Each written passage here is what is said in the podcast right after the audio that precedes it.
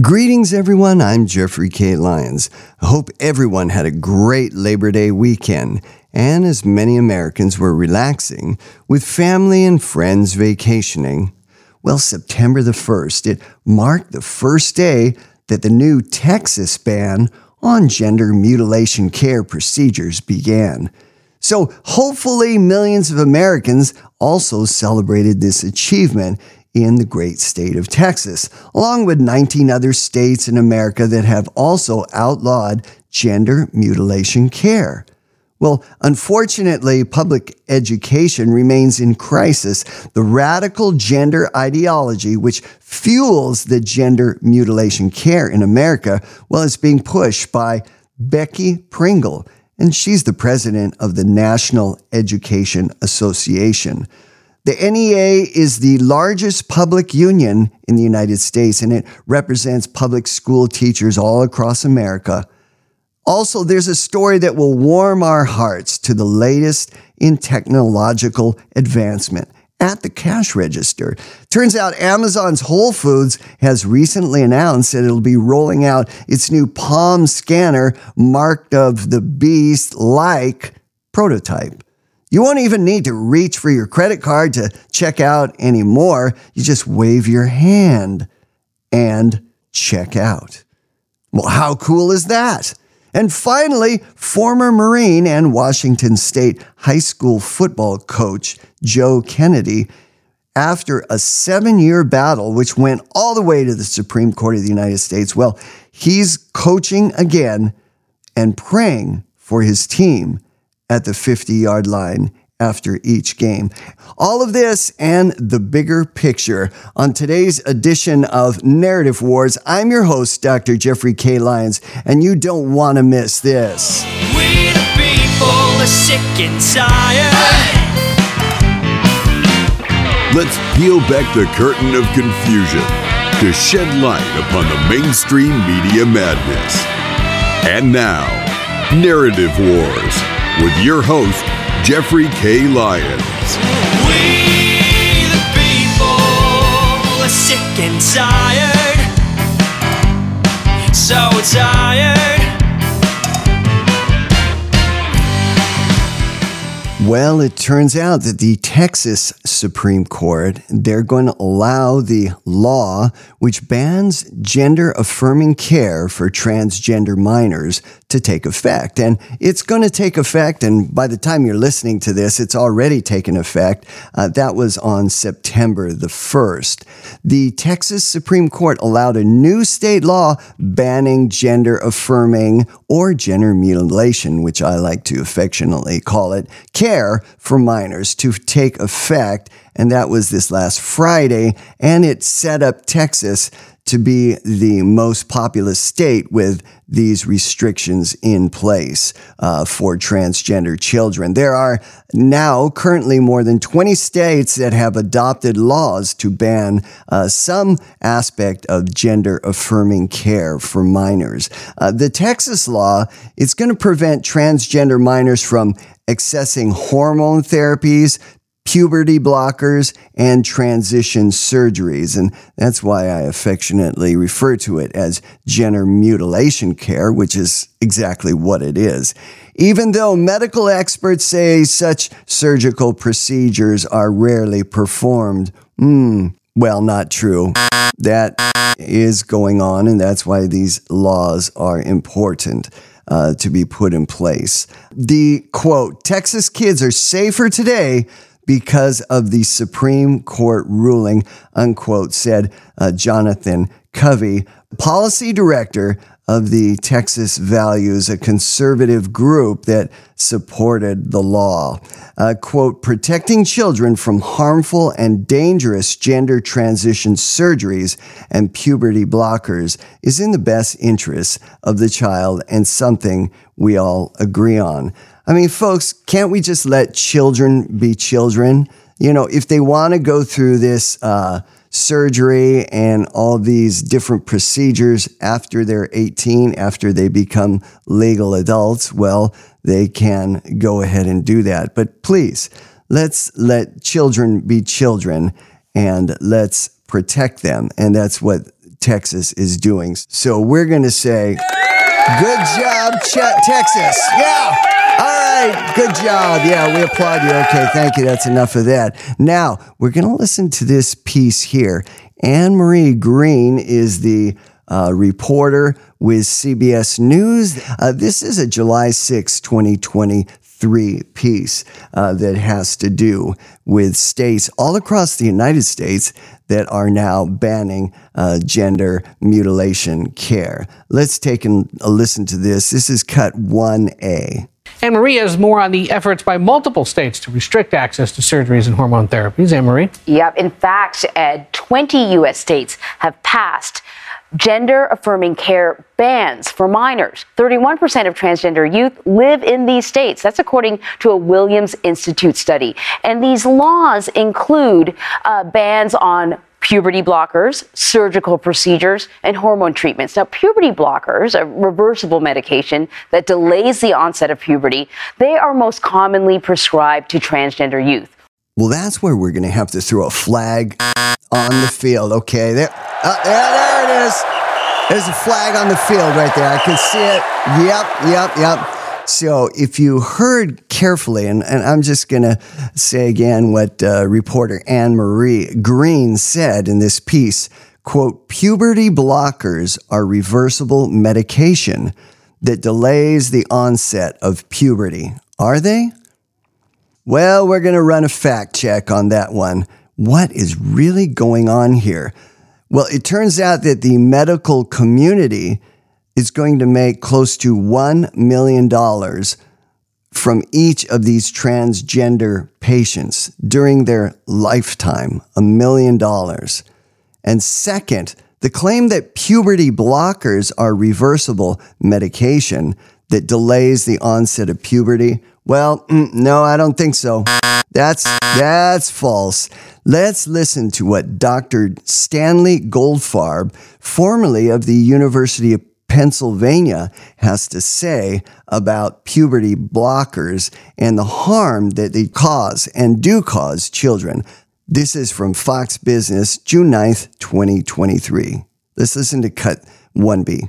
You bring in a kid and start the transition, that is a patient for life a seven figure patient. According to Grandview Research, in 2021, the U.S. transition market size was about $1.9 billion. In 2030, it's expected to reach 6 billion. Joining us now to talk about it is Dr. Stanley Goldfarb. No, uh, do no harm chairman and former associate dean at the University of Pennsylvania. Uh, doctor, good to see you. Thank you for joining us. Over 95% of children who start these puberty blockers end up on the hormones. And the hormones, as well as the puberty blockers, do produce irreversible long term changes. Now, the argument that puberty blockers are completely reversible is the essence of, of Mr. Posner's article. And the point is, they're not completely reversible. They have been associated with some really severe side effects, such as changes in bone function particularly, and also some even more troubling ones, such as evidence of some swelling of the brain. There have been some changes in that have been uh, observed about the cognitive function of children that are put on these drugs. Swelling in the brain, problems with bones, problems with cognitive function in children. Doesn't sound like puberty blockers are harmless. So, yeah, we're just going to say uh, incorrect to Anne Marie Green of CBS News. Over 95% of children that start puberty blockers, they go on to take the hormones. So it's a two-step process. First, they stop the natural puberty progression in children through using these puberty blockers, and then they give them the hormones of the opposite sex. So, if you're a male going through the transition, they give you estrogen. And if you're a female going through this transition, they'll give you testosterone, among other things. Well, if the hospital starts you on puberty blockers, again, there's what does this mean? Well, there's a 95% chance that you're going to be the million dollar patient for life. And you heard earlier they were talking about the growth of the transgender industry, and that is so appalling to me. It's not the fault of the Fox News business you know, they're just uh, reporting these statistics, but to think that human beings are an industry like cattle, that should infuriate parents that is growing over currently at a billion or a billion point five or 1.5 billion and then it's going to grow to 8 billion in the next few years in the in the near future. That is so beyond the pale. That is so disgusting so revolting to think that they're giving these children these drugs and these surgery for something they don't even need now we did a couple episodes back. We highlighted uh, Dr. Uh, Goldfarb, and more recently, we highlighted a study that was done in Sweden, a 30 year study of people that transitioned from the sex which they were born to another sex, to the opposite sex. And it turned out that after that transition happened, they were 20 times more likely to commit suicide. So, this whole argument, this whole argument about, oh, you got to do it or your kid's going to kill themselves, actually, your child, when they become an adult, they're going to be 20 times more likely to kill themselves. And there's a whole story out there about people that are detransitioning because they're not happy. Well, Luke 17, 1 to 2. Take a listen to this. Temptations to sin are sure to come. This is Jesus speaking. And he says, Woe to the one through whom they come. If it would be better for him if a millstone were hung around his neck and he were cast into the sea, then he should cause one of these little ones, in other words, one of these children, to sin. So, woe to the doctors. Woe to the therapist. Woe to these people that are telling these children, oh, it's not a problem. We'll just give you the puberty blocker. And then, oh, and then we'll give you the hormones. And then it'll be chop, chop, snip, snip. It won't be any problem. Then you'll be happy. I don't think so. 20 times more likely to commit suicide Jesus was pretty clear. It would be better that the millstone would be hung around their necks and they be cast into the sea than if he should cause one of these little ones to sin. So, uh, wrapping this story up, gender mutilation care. Well, it's profiting off the vulnerability of children. And did I mention they become sterilized for life? they won't be able to have children. Yeah, they're going to be sterilized for life. They're going to be treated as an industry. They're going to be a lifetime patient of the medical system. They will be dependent upon drugs for the rest of their life. And that's just not right. We're moving on to the public school system. Who is Becky Pringle? Well, she's the president of the NEA. That's the National Education Association, the largest union in the United States of America of public workers. And let's find out a little bit about who Becky Pringle is. She was born in 1955. She's been a teacher, a career teacher in the public school system. She's a trade union leader currently president of the 3 million member National Education Association, the largest professional employee organization and labor union in the United States of America. And what party does she belong to? Well, she self identifies as being a member of the Democrat Party. Is that any surprise? I don't think so. The NEA collected $375 million in dues last year, and the NEA president received a mere pittance. just a small amount of that 375 million. She received half a million dollars salary last year. The New York Post reported recently that the NEA head, Becky Pringle, now this was during the COVID crisis, she was collecting half a million dollars while she was fighting against reopening schools during the COVID crisis. According to tax filings, the NEA sent, and here's a list of donors that received monies from the NEA. These are lobbying organizations and uh, these are NGO organizations. Here's one called the Democracy Alliance. According to da- tax document filings, the NEA sent $200,000 to Democracy Alliance, a left wing donor club co founded by, you guessed it, your not friend and my not friend, George Soros. So the Democracy Alliance, of course, it pushes the Democrat agenda. And then they added 100,000 to the Strategic Victory Fund, a nonprofit created by the Donor Network that has boosted progressive campaign infrastructure in battleground states. You have to decode these words. Progressive, well, that's just a more palatable word for Marxist.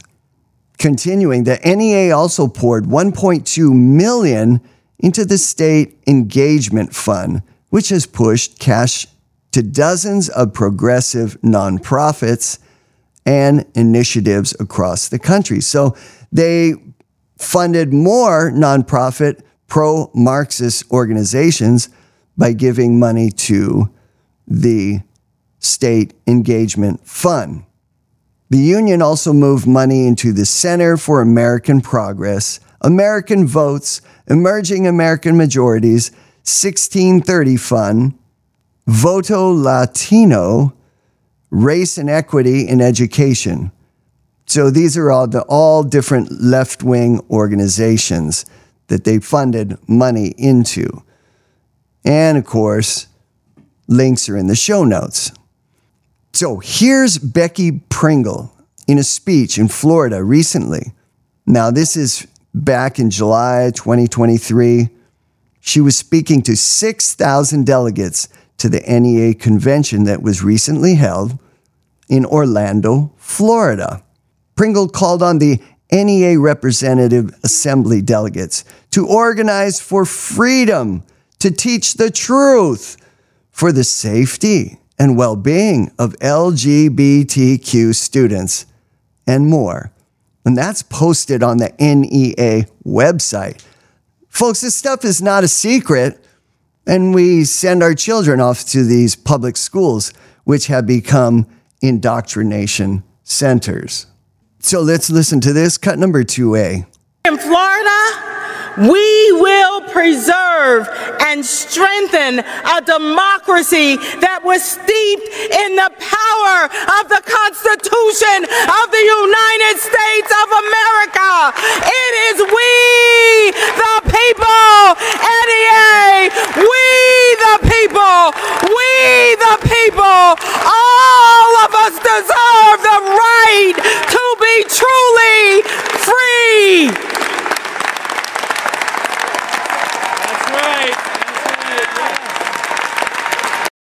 Oh my goodness, that is so arousing. Ah, she must be a patriot. She she must be a lover of, of the Constitution of the United States of America. Oh, I'm so glad that Becky Pringle is the NEA president. Ah, let's just all right, wipe our brows. Let's just take a deep breath. Let's see what else she has to say.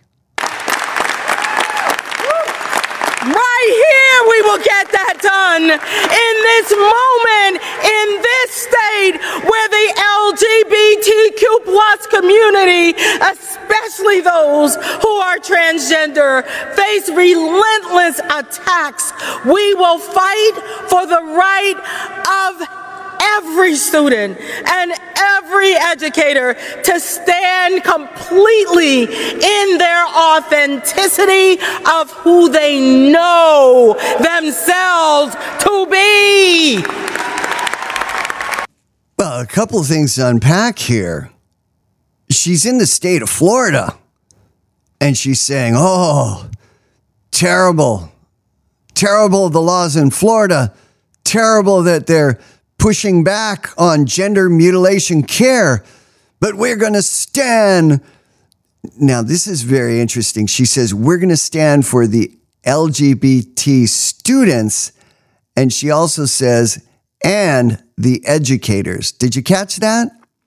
So, what she's saying is, hey, if you're a gay teacher, you're welcome.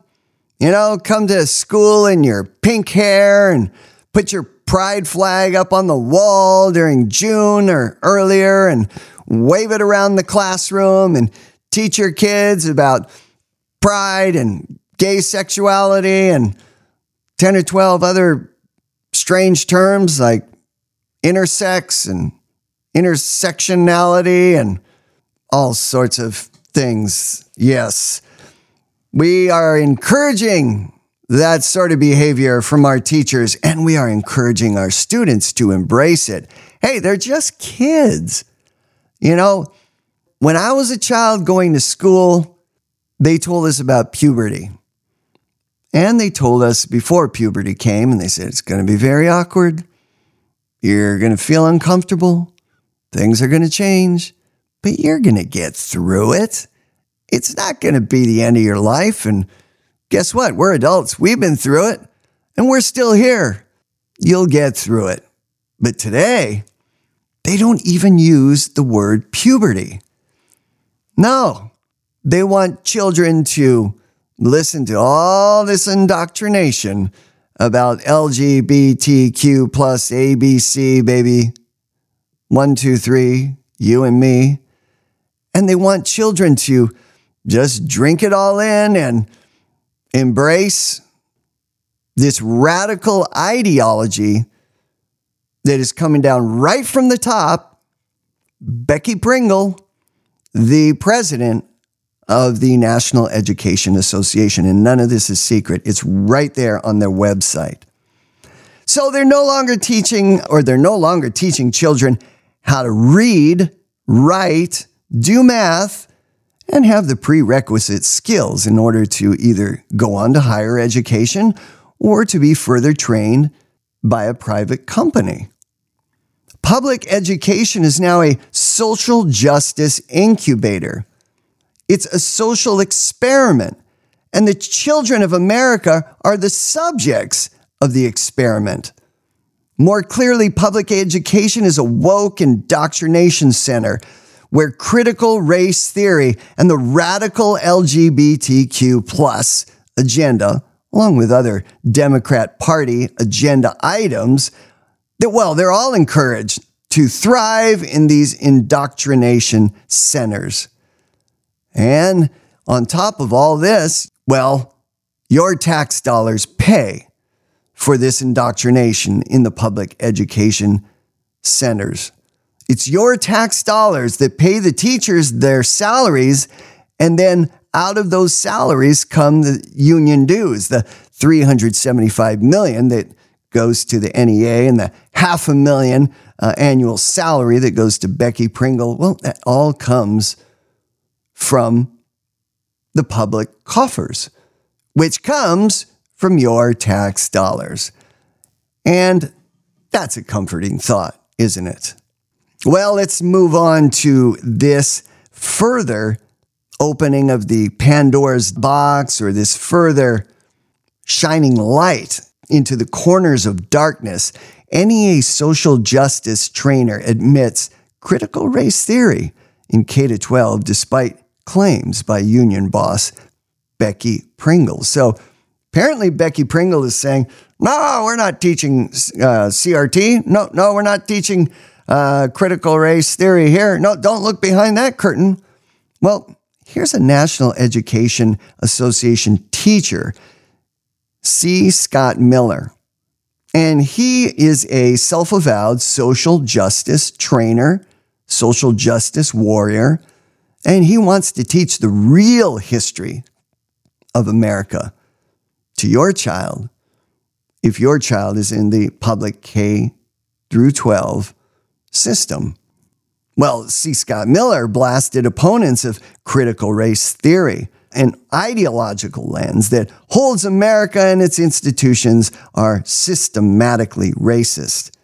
The left wing ideology also views individuals in an oppressor versus oppressed narrative. Now, where does this come from? Oppressor versus oppressed.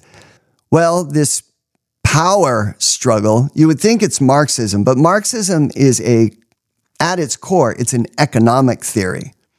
And so Marxism has to do with the haves, the have nots. Um, it has to do with class warfare, but it's based on economics. But this idea of oppressor versus oppressed, that narrative is a power narrative. And where does that come from? Comes right out of queer theory. Yes, it does. Comes right out of queer theory. And we're going to unpack that. That was something that came out in the early 90s, and it's everywhere. You may not hear it cited, but as a ripple through a pond, through a small pond, which has continued across the United States of America, that thinking is everywhere. Well, according to Teachers Union, Miller is a social justice trainer at the NEA and its most powerful affiliate, the California Teachers Association. Is that any surprise that he's from California? Well, I people are leaving California in droves. They, they've lost congressional seats. He's also a fifth grade teacher at Walker Elementary at Santa Ana Unified School District. Let's listen to what Mr. C. Scott Miller had to say. Now, this is a video that is it contains the audio portion. Uh, there's slides that go along with it, but this is a training video slide presentation that is made for the consumption of teachers to teach them about social justice. Let's take a listen to this. Cut number 2B.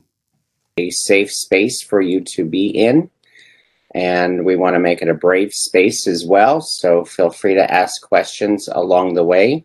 So we have to start retraining our brains to make sure that everyone has an equitable experience while they're at school. We need to retrain our brains. Re education. Hmm. I think I've heard that before. Can't have wrong think. No, very Orwellian, isn't it? Got to retrain our brains. Hmm. Didn't that happen in the old USSR and it's still going on in communist China? I think it is. We continue.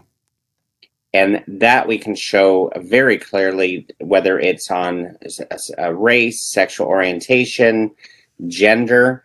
We can show examples where things are not equitable those are that is a small list of all the isms that we have in the world but we certainly i think are more aware of what those are since 2016 when we had we had a, a, a white house administration that brought a lot of these isms to the forefront and a lot of the nasty that most of them have a nasty part to them but they are still climbing so Let's unpack this. Now, there's a number of words that we need to decode.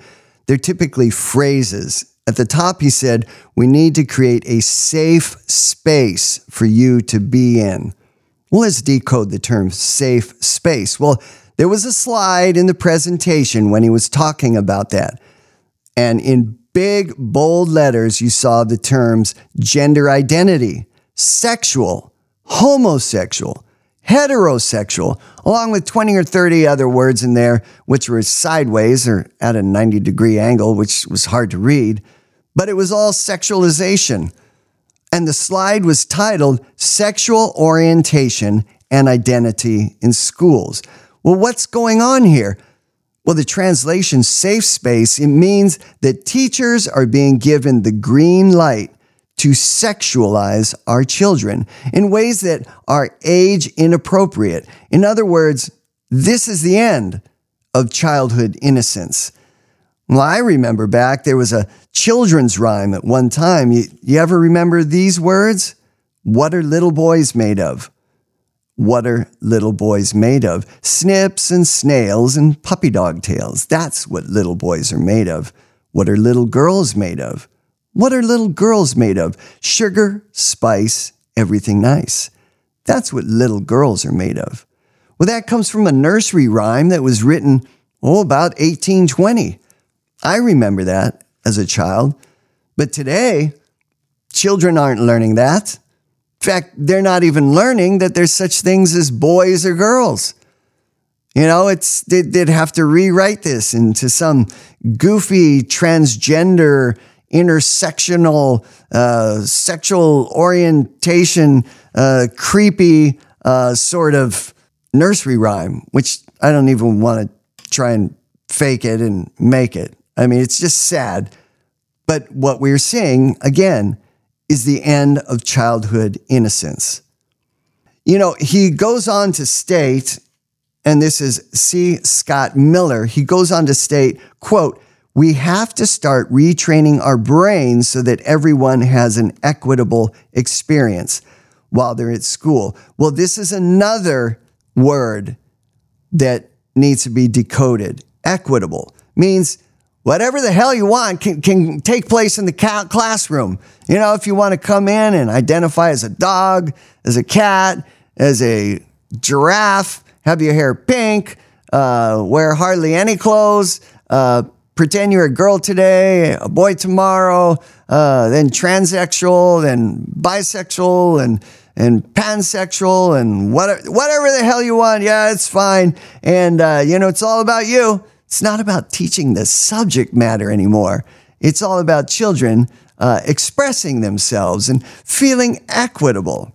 This is what's going on. Uh, this is the adults abandoning responsibility in the classroom and letting the children be in charge by creating distractions in the classroom, such as pronoun wars. You know, what's your pronoun? What's your pronoun? Constantly keeping the teacher on their back foot and not being able to get to the material. Boy, if I was in school and the pronoun thing was happening and, you know, I was 10 years old, yeah, I'd probably try it because, you know, what kid wouldn't want to poke fun at the teacher? What kid wouldn't want to make a little bit of trouble, especially boys? I don't know why the deal, what the deal is with boys. I guess it's because we're made of snips, snails, and puppy dog tails. Uh, we're a little more scrappy by nature. But here we go pronoun wars. It's an open door to chaos, a virtual Pandora's box. Well, I discovered this actually spilling over to the university level. And of course, all of this comes down from the university level initially. I mentioned queer theory in the 90s, and the early 90s. And we're going to go deeper into that. And you're going to see how that has influenced so many areas, especially in the social sciences. Well, I discovered this taking place at the graduate school level this idea that the students are in charge, the teachers just happen to be in the classroom. Now, it was a bit more subtle at the graduate school level but at the graduate school level, they called it student centered education. Well, it sounds benign, but the result was the same. The instructor was no longer in charge of teaching the material for the class. It was all about the students, student centered education. And we may dig deeper into that in future episodes. And the next slide in his presentation it said social justice. So they're more interested in teaching students about social justice. They're more interested in teaching students about critical race theory. They're more interested in sexualizing our children, putting the children in charge with their pronouns and throwing the teacher off to his back foot, completely in sort of a defensive posture, a reactive posture. And uh, I can't imagine that when this goes full blown and we're getting to that point, I can't imagine much learning takes place. It's in any surprise that test scores are down, but the NEA doesn't seem to be interested in test score results. The deeper question is why? Why do they want to turn the public schools into social justice indoctrination centers?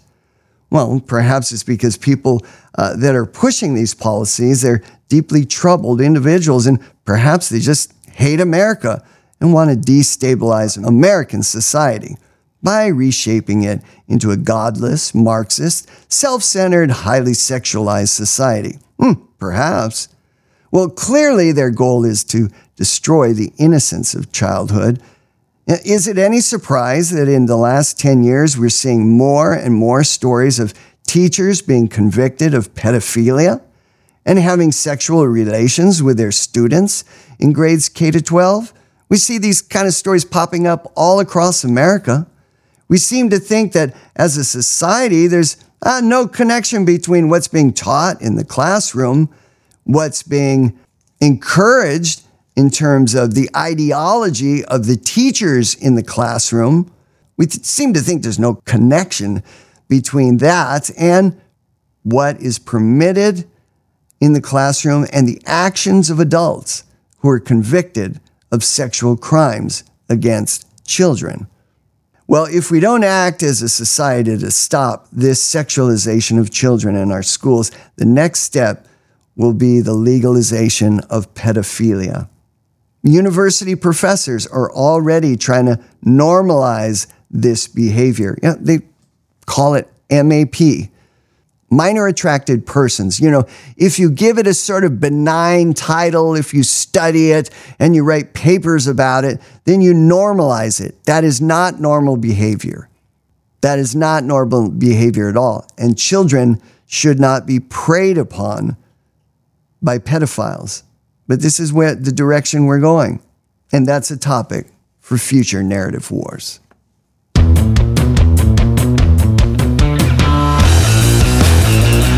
While Narrative Wars continues to expand its audience both in the United States and internationally, we just passed the 3,000 program download mark.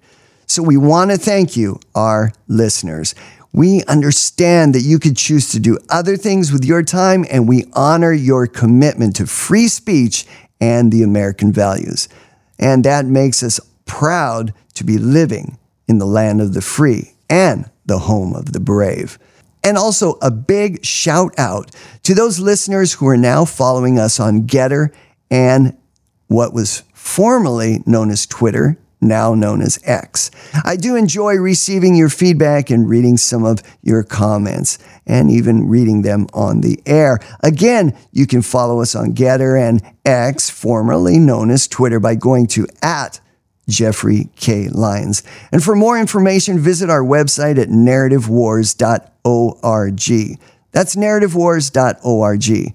And when you listen to us on your favorite podcasting app, please five star rate, follow, and send our podcast link out to two to three like minded friends. We really appreciate that because that's how we continue to expand the Narrative Wars posse. We truly appreciate again your support. You are the reason why we do this program. And now let's continue.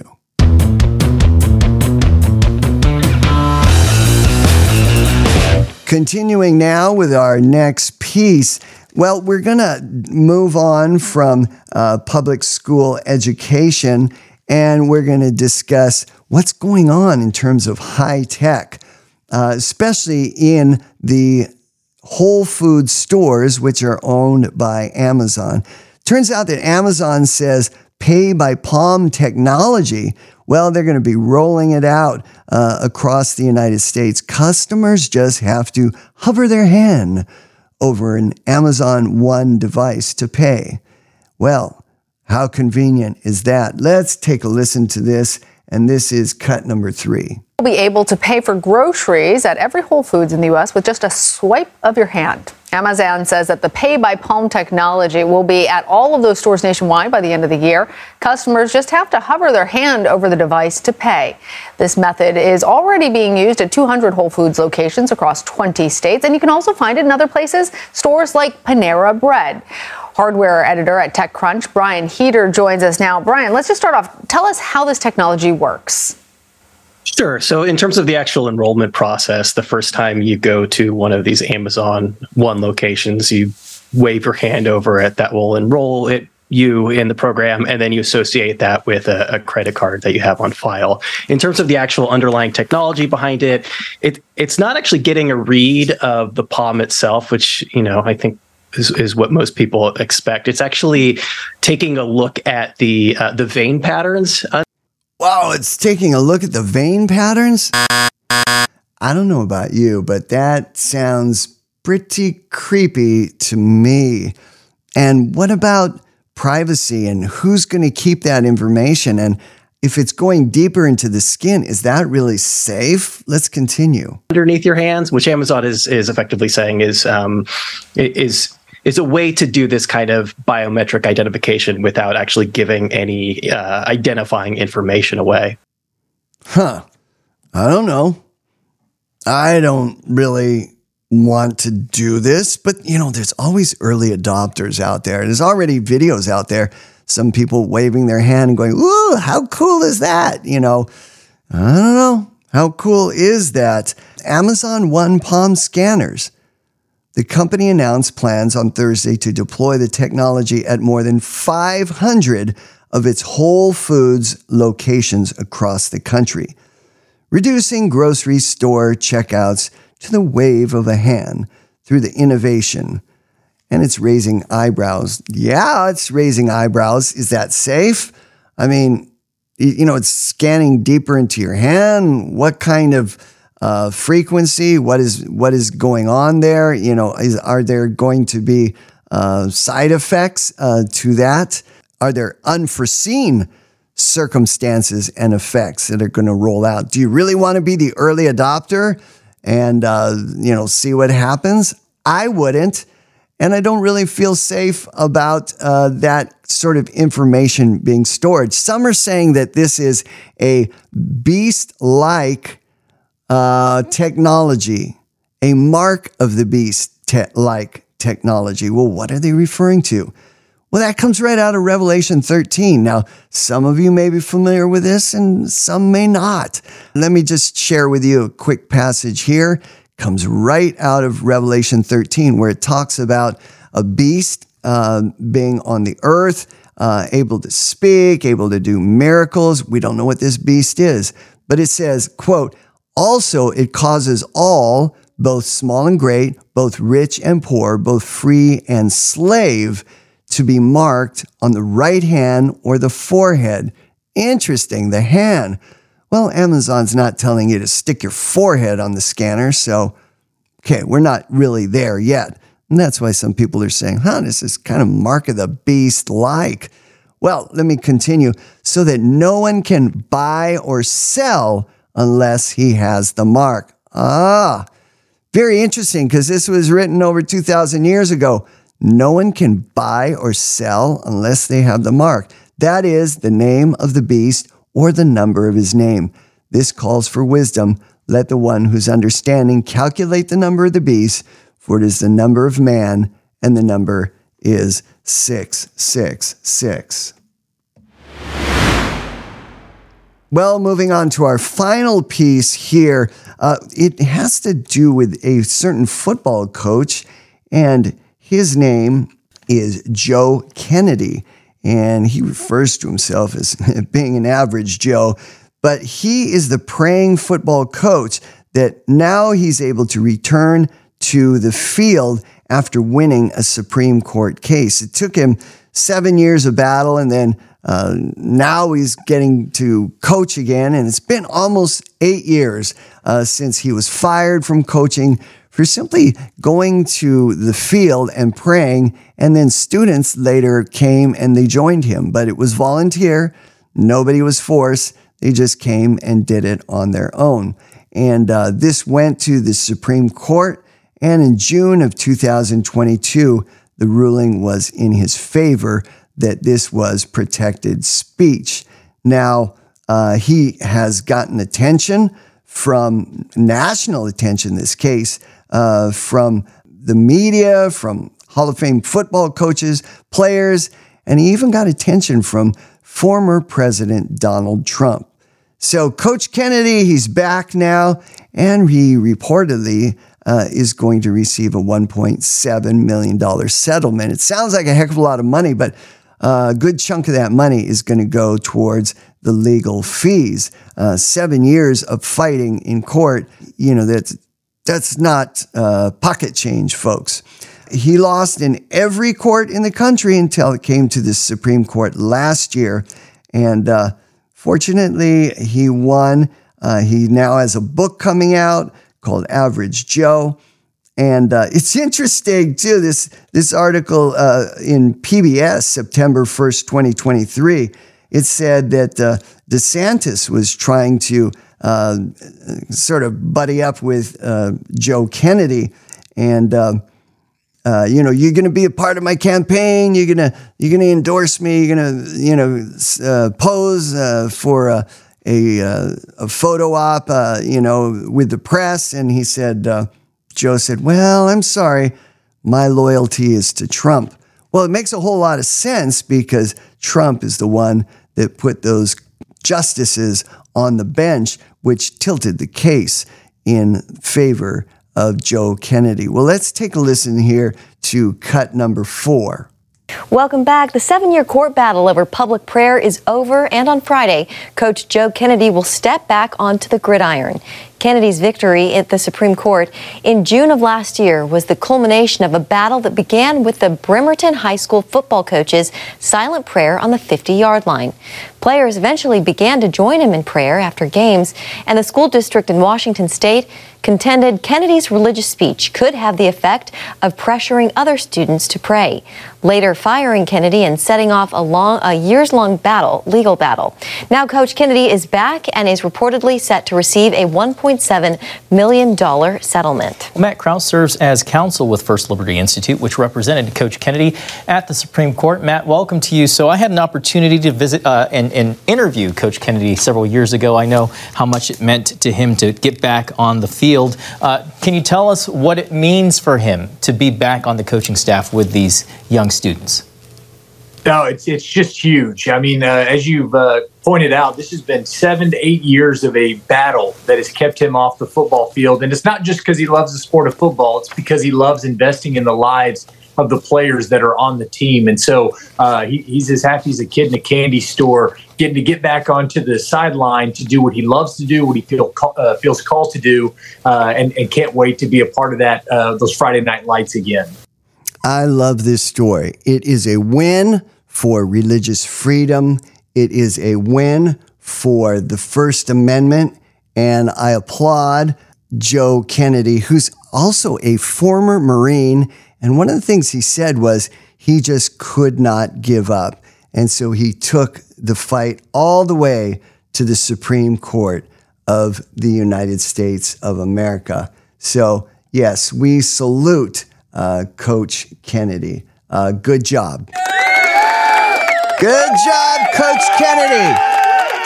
We are proud of you taking the fight. Yes, yes, taking the fight all the way to SCOTUS.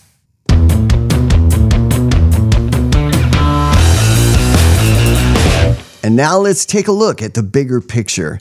Well, I have to say that Coach Joe Kennedy is my person of the week. He fought. Here's what Coach Kennedy said in a July 25th, 2022 article in the New York Post. Quote, I could have just rolled over and given up on coaching, but I'm a Marine and Marines never give up.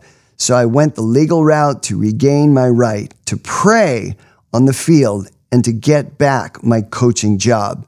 In August of 2016, I sued the school district on the grounds of violating the First Amendment and trampling my civil rights. Unquote. Well, Coach Kennedy, he was fired from his job as a high school coach for praying on the field after football games. He never asked students to join him. Any students that came, well, they just came on their own, and his prayers were usually short, quite often less than a minute. And he would thank God for a good game and for protecting his students. Well, in reflecting upon Coach Kennedy and his actions, I thought about my own life. Have I ever done something publicly which was an expression of my Christian faith? Well, I've had a few conversations with people in public spaces and talked to them about Christ. I've talked to people on college campuses and other public places. I've never taken a knee on the 50 yard line in front of a large crowd of people after a football game. Hmm, I'm come to think of it, I've never faced being fired because I prayed for a group of people. In fact, I have no idea what the emotional toll of a seven year court battle can take and what it's like to make an appeal to the Supreme Court of the United States of America. Most of us Americans will never know what it's like to fight for years and years and years, take a case all the way to the Supreme Court, and then win it. Well, Coach Joe Kennedy, former Marine, he never gave up. It was not in his DNA, and I don't know what church he goes to, and I don't really care. I don't know what translation of the Bible he reads, and again, I don't really care. And I don't know any details about his life except for what I've read in publicly available news sources. Coach Kennedy is what this country is all about. He stood on principle. He believed that the Constitution of the United States is still a legal and binding set of values, a foundational document for this nation. Coach Kennedy believes that the First Amendment is something worth fighting for, and he was willing to go through the personal and emotional agony to take it all the way to the Supreme Court of the United States. So again, I began to ask myself have I ever been persecuted for my freedom to express my religious faith in a public context? Well, I remember living in a blue state. I was ridiculed in my senior year in high school. I was called a Jesus freak. And as an adult, I was ridiculed a few times while working for different companies.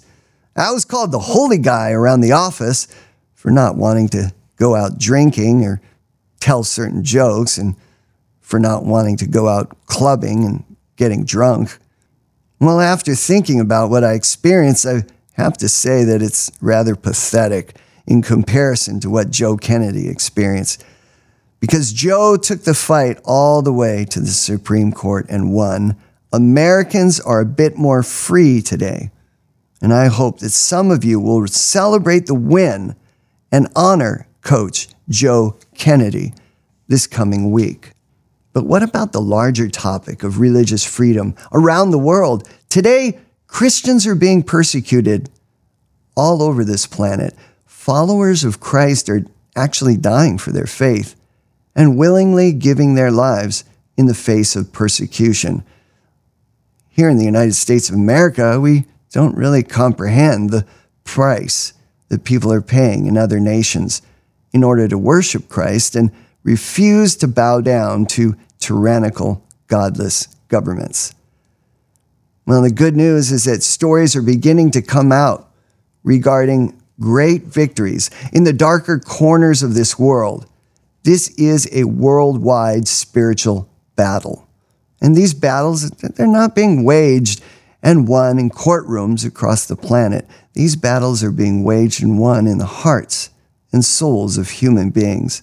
Former drug dealers, prostitutes, drug addicts, criminals who live in nations such as Iran, they're being radically transformed by a message from a homeless Jewish rabbi that was born in Bethlehem about 2,000 years ago. Here's what a few people in Iran have to say about their Christian faith and what it means to be a follower of Christ. The cut you're about to hear And it's a small clip from the movie Sheep Among Wolves, produced by FAI Studios. The person who's talking in the audio clip, well, is probably a woman, but the voice has been altered and lowered so that her voice is disguised and her identity is masked. Let's take a listen to this clip as we finish today's program. Maranatha in the Church of Iran is believing what has happened, that Jesus died on the cross and was resurrected, and looking forward to Jesus coming back. That is our compass.